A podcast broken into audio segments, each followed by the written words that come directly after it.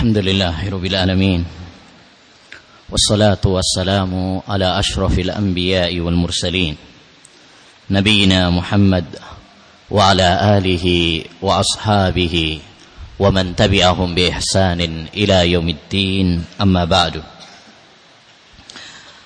أيها الأخوة وأيتها الأخوات kaum muslimin dan kaum muslimat yang dirahmati oleh Allah Subhanahu wa taala. Kita lanjutkan kajian kita dalam aqidah dari kitab Al-Aqidah At-Tahawiyah oleh Imam Abu Ja'far At-Tahawi rahimahullahu taala. Masih pada pembahasan awal dari kitab yang barokah ini di mana penulisnya mengawali dengan pembahasan tauhid. Beliau mengatakan rahimahullah naqulu fi tauhidillah mu'taqidina bi taufiqillah kami mengatakan dan kemarin sudah kita sebutkan sebuah kaidah idza utliqal qaul fal muradu bihi al qaulu bil lisan.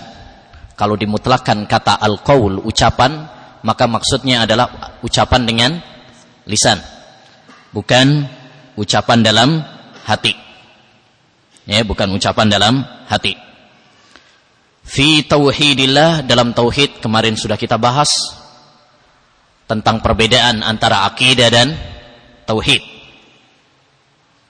apa perbedaannya? Mana yang lebih umum? Akidah lebih umum daripada tauhid. Tauhid termasuk bagian dari akidah. Bahkan bagian yang paling penting dari akidah adalah at-tauhid. Ya. Dan kemarin juga sudah kita bahas tentang pentingnya tauhid. Bahwasanya tauhid adalah kewajiban yang pertama kali dipelajari oleh seorang hamba. Dan kewajiban yang pertama kali harus diyakini oleh seorang hamba. Dan hendaknya ini menjadi penutup bagi seorang hamba di dunia ini. Dan tauhid juga hendaknya materi yang pertama kali kita pelajari dan kita dakwahkan. Ya, sebagaimana sudah kita bahas. Dan kemarin juga sudah kita bahas tentang pembagian tauhid. Bahasanya tauhid terbagi menjadi tiga berdasarkan tatabbu wal istiqra penelitian para ulama dan bahwasanya pembagian ini bukanlah termasuk pembagian yang bid'ah. Pertama tauhid rububiyah. Namun tauhid ini tidak memasukkan seorang kepada agama Islam. Oleh karenanya semua manusia dari berbagai golongan mereka menetapkan tauhid ini. Tidak ada yang mengingkarinya kecuali dua orang.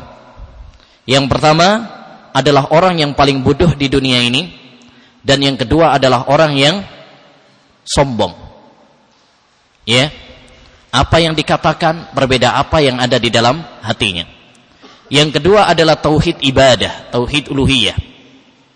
Dan tauhid ibadah terbangun di atas dua rukun, dua dasar. Yang pertama adalah an-nafyu, peniadaan yang kedua adalah isbat, penetapan.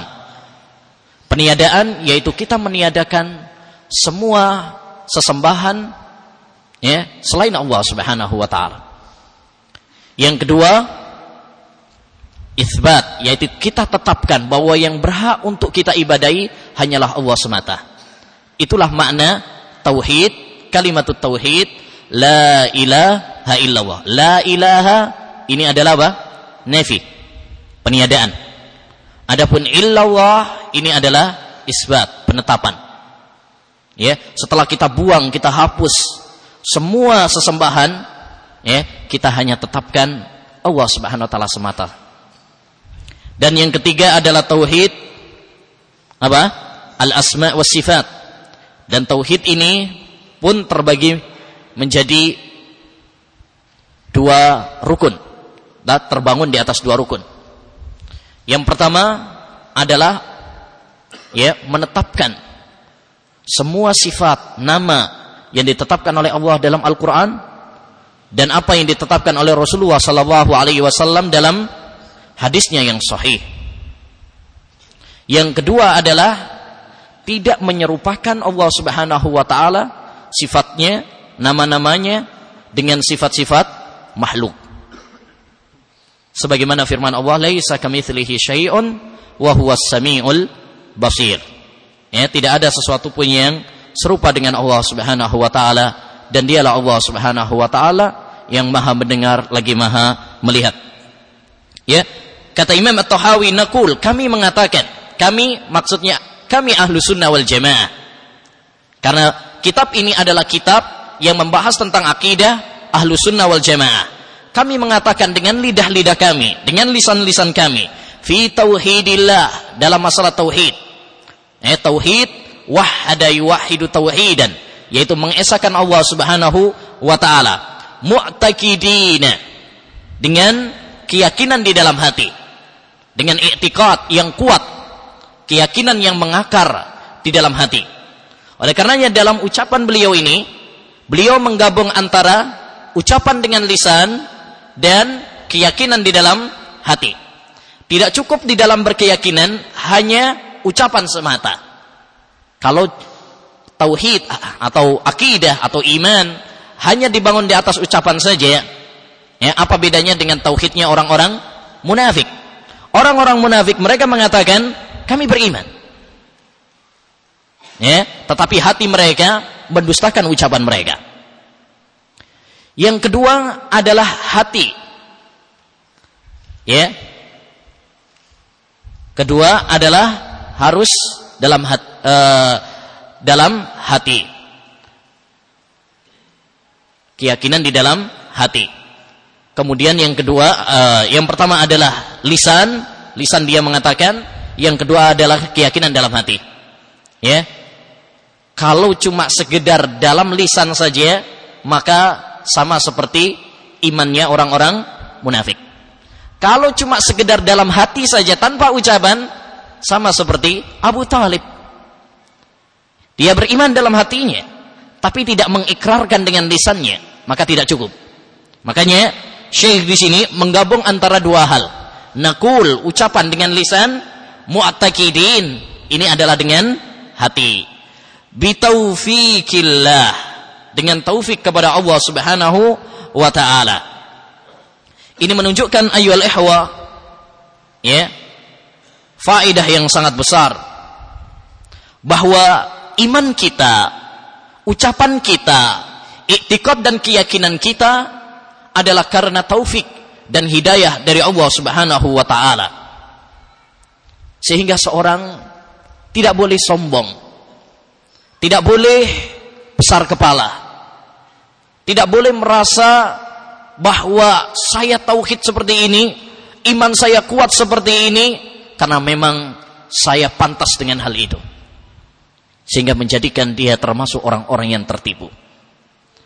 Seorang apabila dia mendapatkan karunia dan hidayah berupa iman, berupa tauhid, maka hendaknya dia bersyukur kepada Allah Subhanahu wa taala. Karena andai saja Allah Subhanahu wa taala tidak memberikan hidayah dan taufik kepadanya berupa iman dan berupa tauhid, maka Allah Subhanahu wa taala maka dia termasuk orang-orang yang sesat. Maka dalam kalimat bitaufikillah terdapat faedah bagi kita yaitu hendaknya kita selalu memohon kepada Allah Subhanahu wa taala dan selalu tawadhu merendah di hadapan Allah Subhanahu wa taala ya dan menyatakan dalam hati kita bahwa semua yang Allah karuniakan kepada kita itu hanyalah kasih sayang Allah kepada kita itu hanyalah karena rahmat dan taufik Allah Subhanahu wa taala kepada kita. Ya, yang perlu kita syukuri dan tidak boleh kita apa? kufuri. Ini yang perlu disadari dan diyakini oleh semua kaum muslim dan muslimah. Ya, tatkala dia mendapatkan hidayah, tatkala dia mendapatkan nikmat iman, nikmat ilmu, jangan kemudian sombong, jangan kemudian dia kufur. Hendaknya dia tawadhu dan menyandarkan kepada Allah Subhanahu wa taala. Iyyaka na'budu wa iyyaka nasta'in.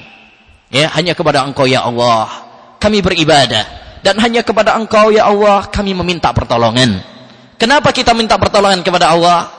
Kata Syekhul Islam Taimiyah, "Iyyaka na'budu yadfa'ur riya wa iyyaka nasta'in yadfa'u al-kibriya." Iyyaka na'budu kami hanya beribadah kepada Engkau ya Allah, ini untuk menghilangkan penyakit riya. Wa iyyaka nasta'in ini adalah untuk menghilangkan penyakit kibriya. Apa? Sombong. Ya, kita tidak boleh sombong. Oh, dia merasa aman dengan tauhidnya. Oh, saya insya Allah tauhid saya ini apa? Mantap. Saya nggak perlu diragukan lagi, nggak perlu dikhawatirkan lagi. Ini kalimat-kalimat yang tidak diperkenankan. Nabi Ibrahim saja takut kalau dirinya dan kalau anak keturunannya terjatuh di dalam apa? Kesyirikan. Kata Ibrahim At-Taimi rahimahullah, "Wa man yakhafu asyirka ba'da Ibrahim, wa man ya'manul bala'a ba'da Ibrahim."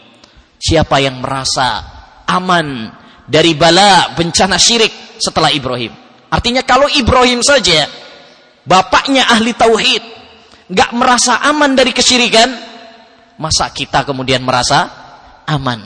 Masa kita kemudian tidak merasa takut kalau kemudian kita terjatuh di dalam kesyirikan, kerusakan akidah?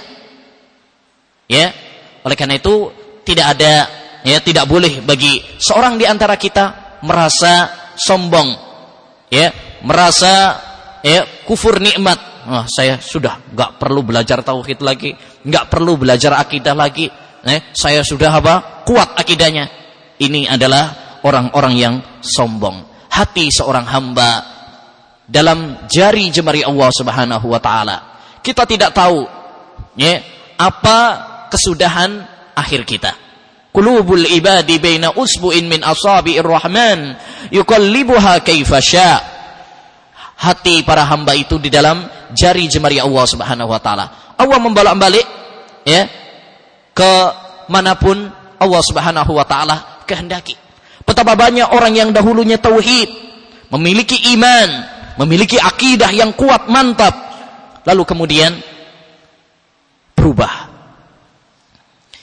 Imran al ibn Hittan, ya, dahulunya adalah seorang ulama ahlu sunnah wal jamaah namun ya karena fitnah syubhat dan fitnah syahwat akhirnya dia menjadi apa?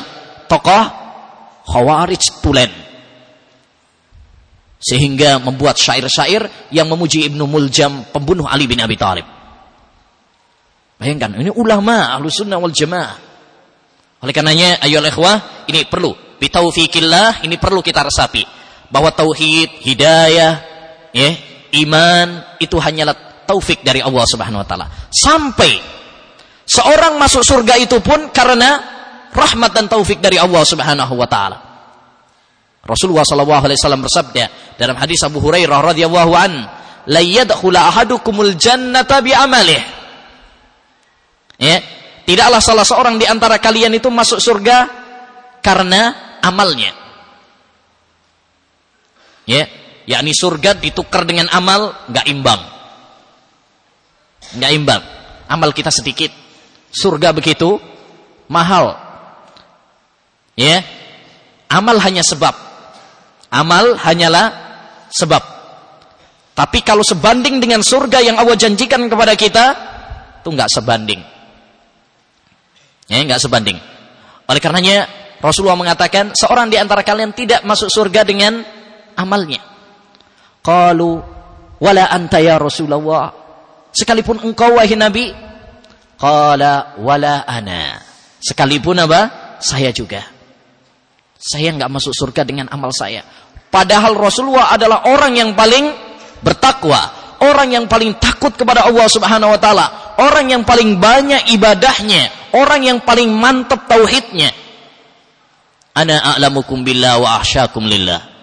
Saya adalah orang yang paling berilmu di antara kalian dan paling takut kepada Allah Subhanahu wa taala di antara kalian. Ya, sekalipun demikian kata Nabi ya, wala ana illa an yataghammadani Allahu bi rahmati. Hanya saja Allah Subhanahu wa taala memberikan rahmat kepada saya. Seandainya Allah tidak memberikan rahmat kepada saya, ya, tentu saya nggak masuk surga. Jadi ayol ikhwah, inilah tawaduknya Rasulullah sallallahu alaihi wasallam. Dia tidak merasa bangga dengan amal yang dia lakukan. Ya, tidak. Tetapi dia merasa bahwa semua itu adalah taufik dari Allah Subhanahu wa taala. Kemudian kata Imam At-Tahawi selanjutnya Innallaha wahidun la syarikalah. Kami mengatakan dalam masalah tauhid ini dengan penuh keyakinan ya, dengan taufik kepada Allah Subhanahu wa taala, innallaha wahidun. Bahwa Allah Subhanahu wa taala itu adalah wahid, esa. Ya. Wahid adalah salah satu nama dari nama-nama Allah Subhanahu wa taala. Al-Wahid adalah salah satu nama dari nama Allah yang disebutkan dalam Al-Qur'an kemarin berapa kali? Hmm? Kayaknya udah ini. Pelajaran Umdatul Ahkam. Berapa kali? 22 kali di dalam Al-Qur'an. Ya, Allah menyebut nama Al-Wahid ya di dalam Al-Qur'an sebanyak 22 kali. Dan makna bahwasanya Allah Subhanahu wa taala wahid esa yakni mencakup esa dalam rububiyahnya. Bahwa hanya Allah Subhanahu wa taala saja yang menciptakan. Tidak ada yang lain. Hanya Allah Subhanahu wa taala saja yang memberikan rizki. Tidak ada yang lain. Ya, hanya Allah Subhanahu wa taala saja yang mengatur alam ini. Tidak ada yang yang lainnya. Andai saja ada yang mengatur alam dunia ini selain Allah Subhanahu wa taala, hancur dunia ini. Ya, coba kalau sopir mobil itu dua orang. Mungkin apa enggak? Eh, malah nabrak. Yang satu pengen ke kanan, yang satu pengen belok ke kiri. Akhirnya masuk tambak. Itu baru mobil loh ya. Itu baru mobil. Bagaimana dengan pengaturan dunia? Maka tidak mungkin ada yang mengatur alam semesta ini kecuali hanya satu. Dan itu tidak mungkin kecuali hanya Allah subhanahu wa ta'ala semata. Yang kedua juga adalah wahidun fi uluhiyatih. Allah subhanahu wa ta'ala itu esa dalam masalah ibadah. Tidak ada yang berhak untuk diibadai kecuali hanya Allah subhanahu wa ta'ala semata. Nggak ada yang berhak untuk kita ya berdoa kepadanya kecuali hanya Allah semata. Tidak ada yang berhak untuk kita menyembelih untuknya kecuali hanya Allah semata. Siapa pun selain Allah Subhanahu wa taala tidak berhak. Baik dia wali, baik dia kuburan, pepohonan, batu-batuan, laut, gunung, nggak ada yang berhak.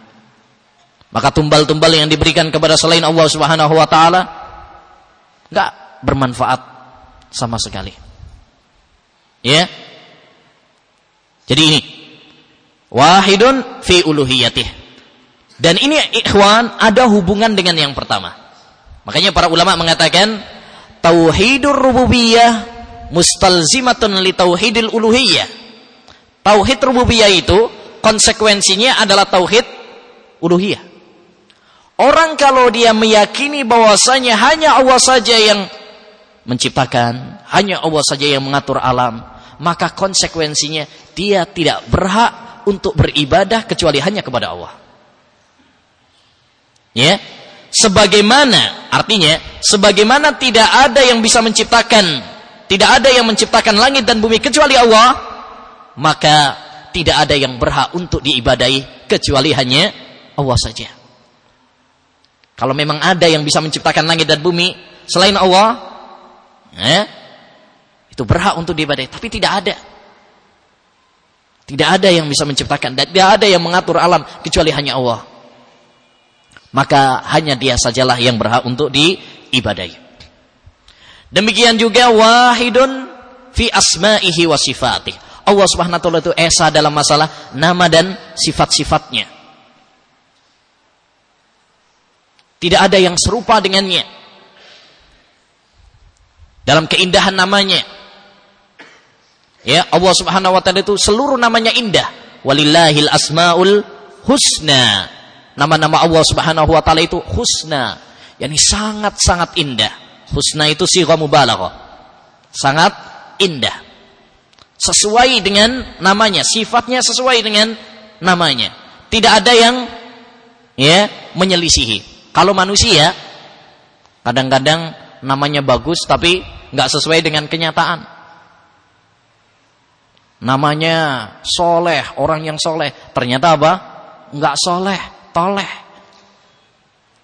Betapa banyak kalau manusia seperti itu ya.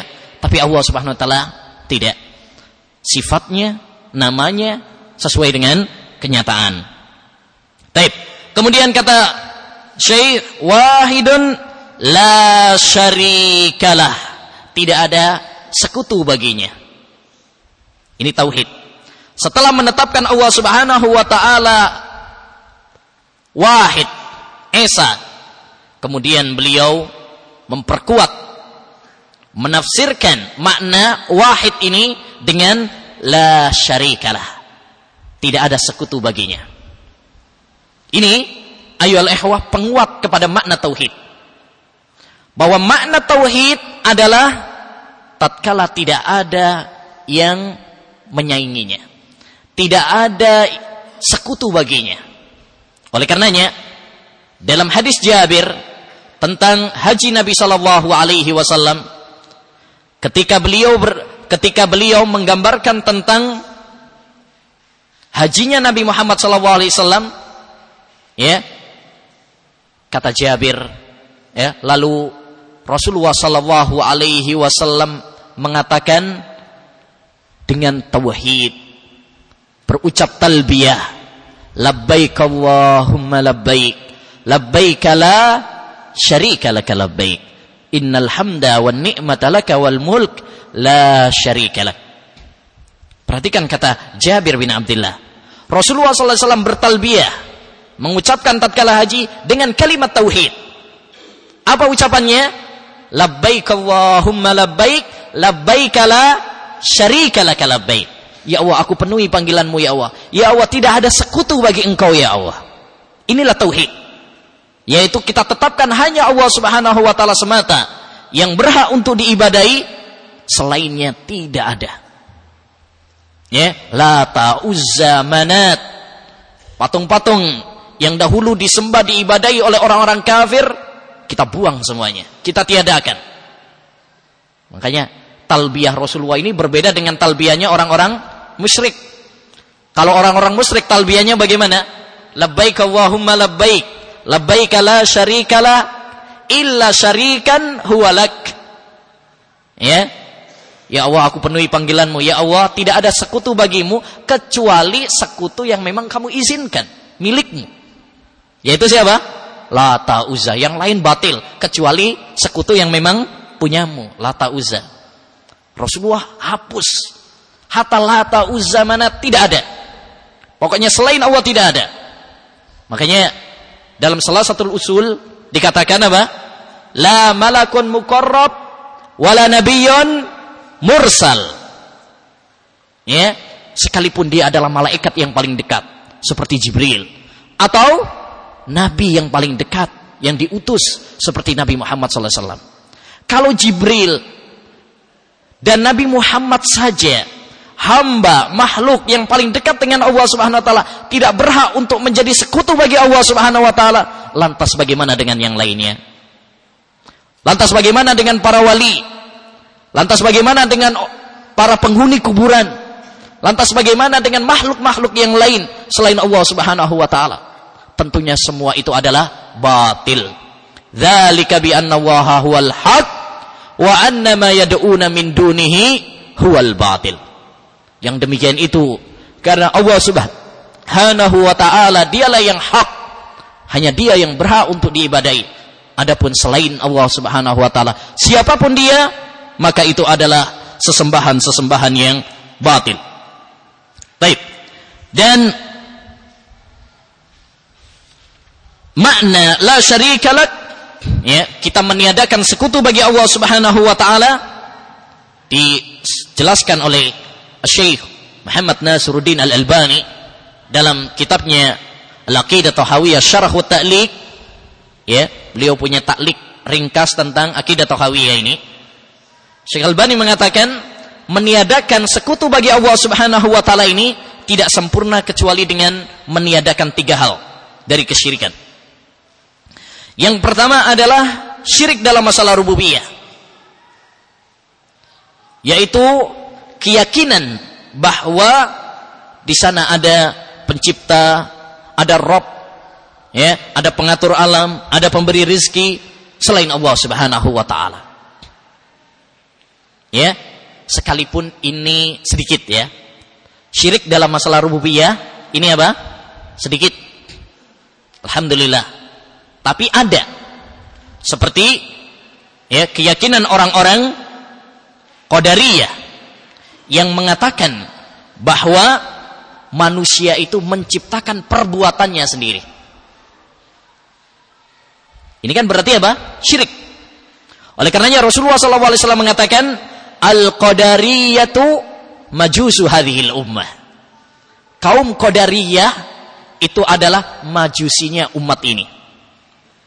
Karena orang-orang majusi ya, mereka mengatakan bahwa yang menciptakan kejahatan itu adalah selain Allah Subhanahu wa taala, makhluk. Kalau Allah pencipta kebaikan, tapi kalau pencipta kejelekan bukan Allah. Itu keyakinan orang-orang Majusi. Orang-orang Qadariyah demikian juga. Ya. Demikian juga. Dan ini adalah termasuk syirik dalam rububiyah. Oleh karenanya tidak salah ketika Nabi Muhammad mengatakan bahwasanya Qadariyah itu adalah majusinya umat ini. Yang kedua, kita meniadakan kesyirikan dari Allah Subhanahu wa taala dalam masalah apa? uluhiyah dan ibadah. Kita tiadakan ya sesembahan selain Allah Subhanahu wa taala, sekutu baik dari para nabi atau orang-orang soleh. Seperti istighosah minta kepada mereka, isti'anah minta pertolongan kepada mereka, meminta-minta ya kepada mereka. Ketika ada kesusahan dan sebagainya, maka ini adalah sesuatu yang ya syirik. Dan ini ayol ikhwah yang paling banyak.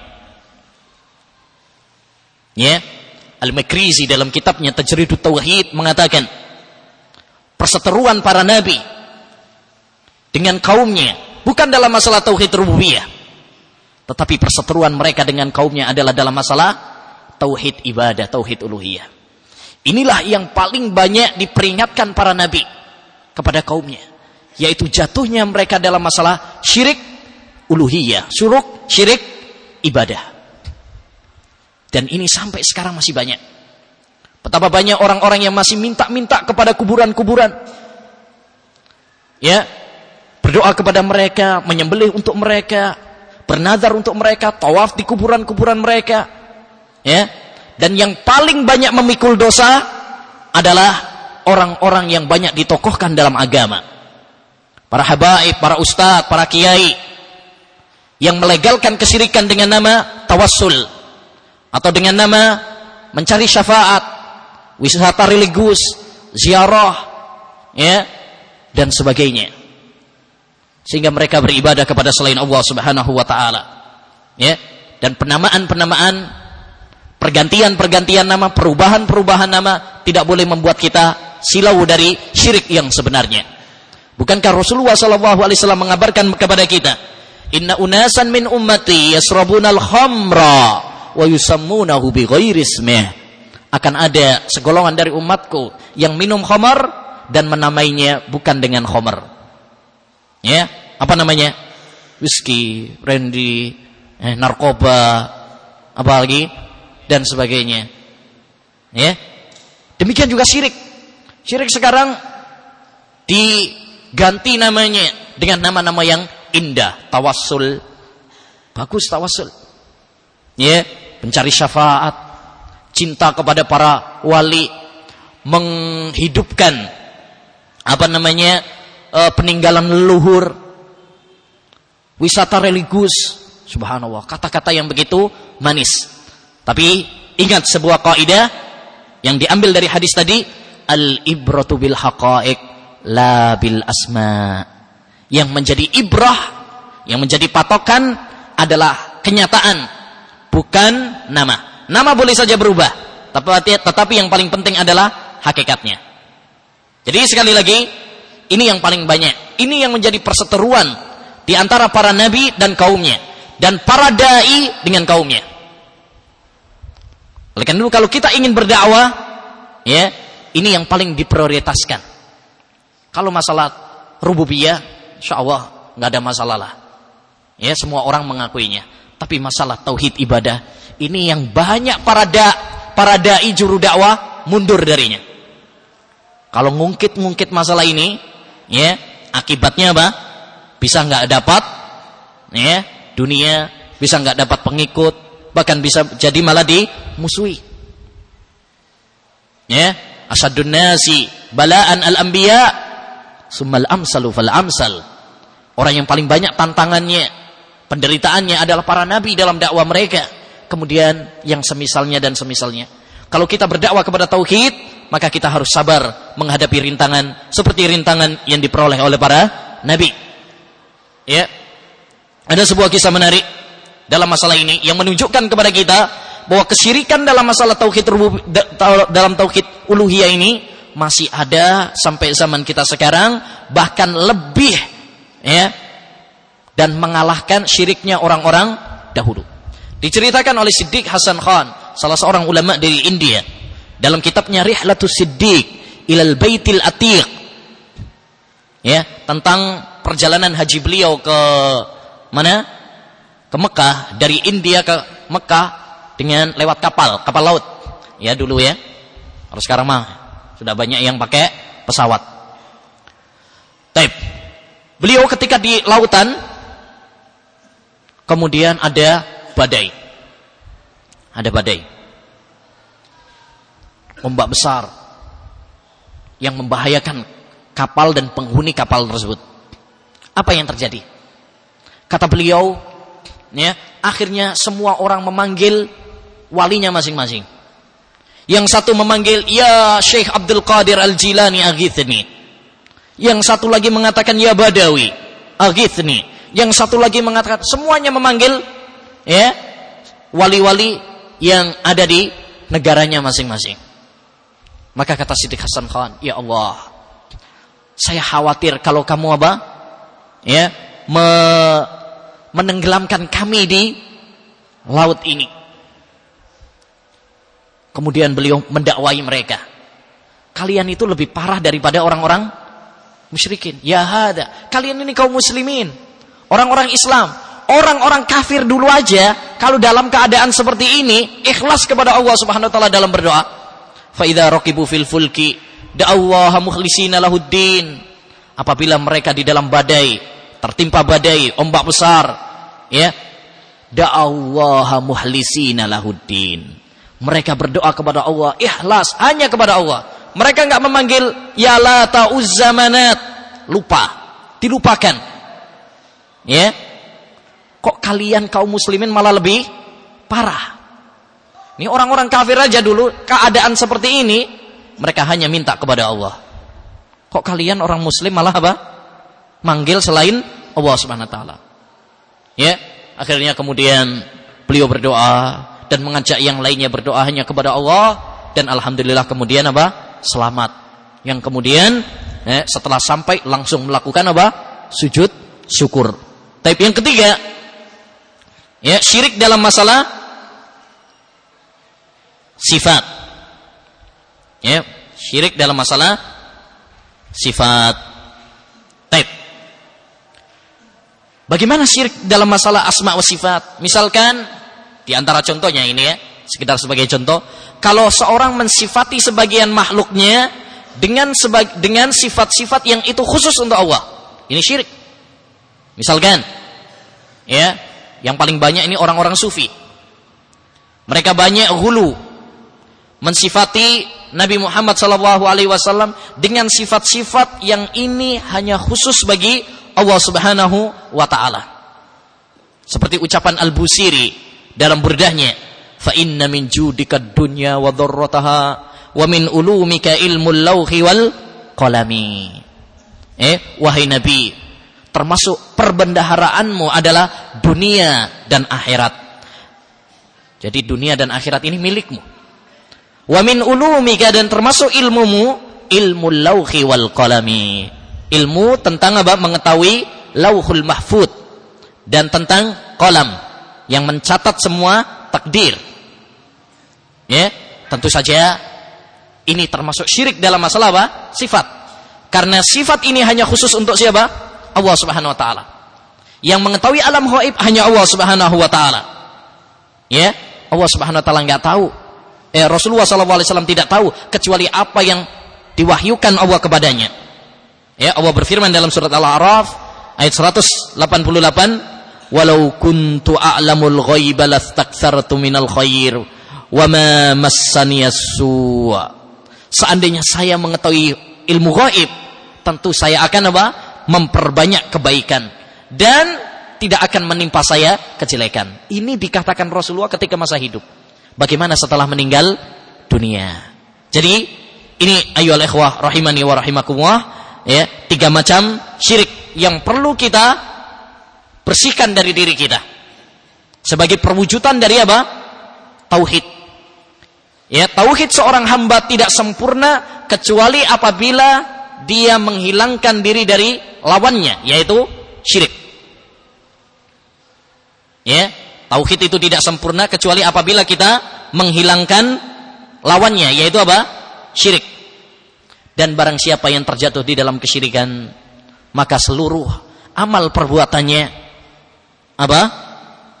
Ya, sia-sia belaka, terhapus ya la in dalam surat Az-Zumar 65 Allah berfirman la in asyrakta la amaluk wa la takunanna minal khasirin seandainya engkau berbuat syirik baik dalam syirik rububiyah atau uluhiyah atau dalam masalah asma wa sifat maka seluruh amalmu batal dan kamu menjadi orang-orang yang merugi. Jadi ini ayol ikhwah ya perlu kita fahami masalah akidah masalah tauhid ya. Makanya beliau mendahulukan karena ini masalah yang penting. Tauhid ini masalah yang penting makanya dikedepankan. Ya akidah secara umum penting tapi di antara pembahasan akidah yang paling penting adalah masalah tauhid. Makanya beliau kedepankan nomor satu kan pak pembahasan ini karena ini adalah pondasi. Ini adalah pondasi.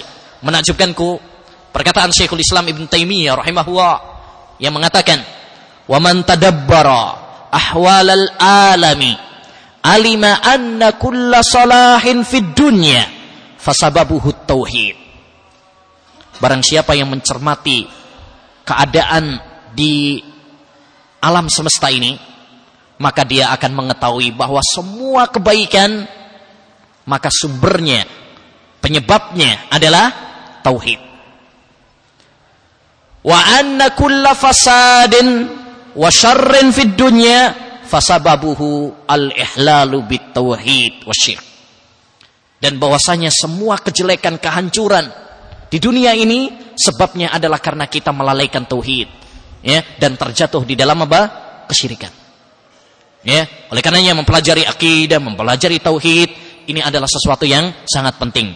Tidak boleh bagi kita untuk meremehkan materi yang sangat penting ini karena ini adalah kunci karena ini adalah pondasi dalam kehidupan kita. Wassallallahu wasallama ala nabiyyina Muhammad wa ala alihi wa sahbihi ajmain. Assalamualaikum warahmatullahi wabarakatuh.